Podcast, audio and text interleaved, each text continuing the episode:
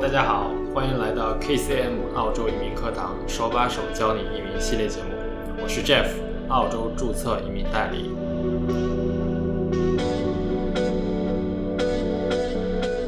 如果要让我预测哪一个专业毕业后一定可以移民，薪水还高，呃，还能踏进所谓的主流圈子，那么这个职业一定是其中的一个，那就是 Medical Laboratory Scientist。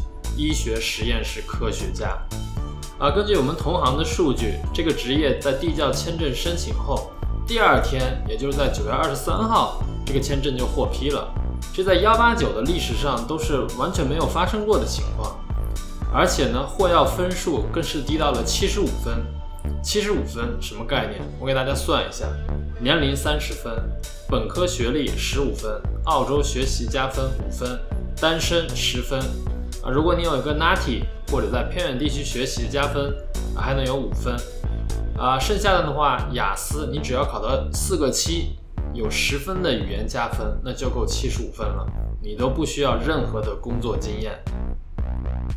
那大家会可能会有一个疑问，就是实验科学家，你没有工作经验能被称为科学家吗？我在随后给大家解释。那这个职业呢？职业代码为二三四六幺幺，也是位于中长期清单上的一个职业，可以申请任何一种技术移民和雇主担保类的签证。那我们关键就是如何拿到这个职业的职业评估。那这个职业评估的机构呢，为 Australia Institute of Medical Scientists，简称为 AIMS。通过这个职业评估，一个可行的办法是要读一个这个评估机构认证的课程。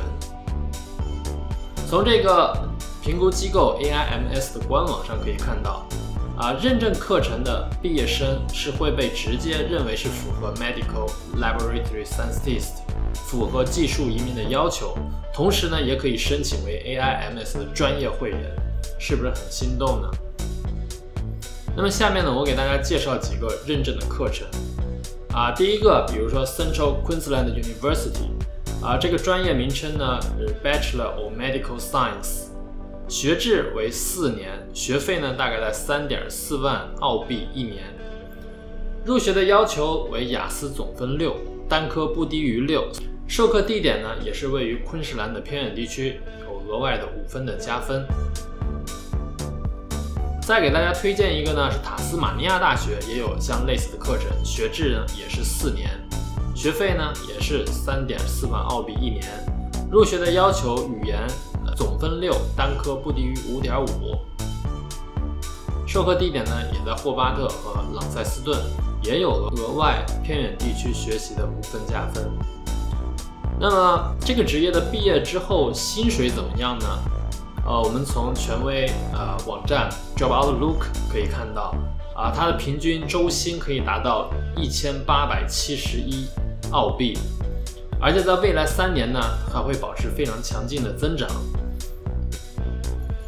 另外呢，这个行业有百分之七十一的雇员都属于全职员工，所以可以看出来这个行业的就业环境是非常稳定的。另外，所有的呃从事这个行业的人呢，平均的年龄是三十九岁，那也就意味着，呃，即使你毕业之后从事这个工作，还会有很大的职业发展空间。那总结一下学习这个课程的优势呢，主要有以下三点。第一个呢，就是未来就业形势好，呃，因为这波疫情呢，各国对于疫苗、药品的研究都投入了巨大的人力和财力。这个趋势呢，至少要为之未至少未来五年。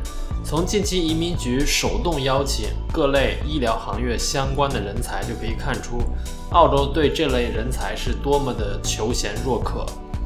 第二呢，是薪资待遇好。大家知道，在西方这种国家，跟医疗沾边的职业基本上都属于高收入阶层。我身边的例子，一个九零后的小伙在美国学的医药相关的专业，目前呢在澳洲一家。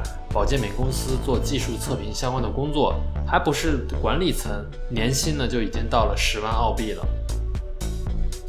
第三就是移民前景一片光明，这个职业呢，无论是走幺八九独立技术移民，还是你未来走州政府担保移民，都可以说是有相当大的把握。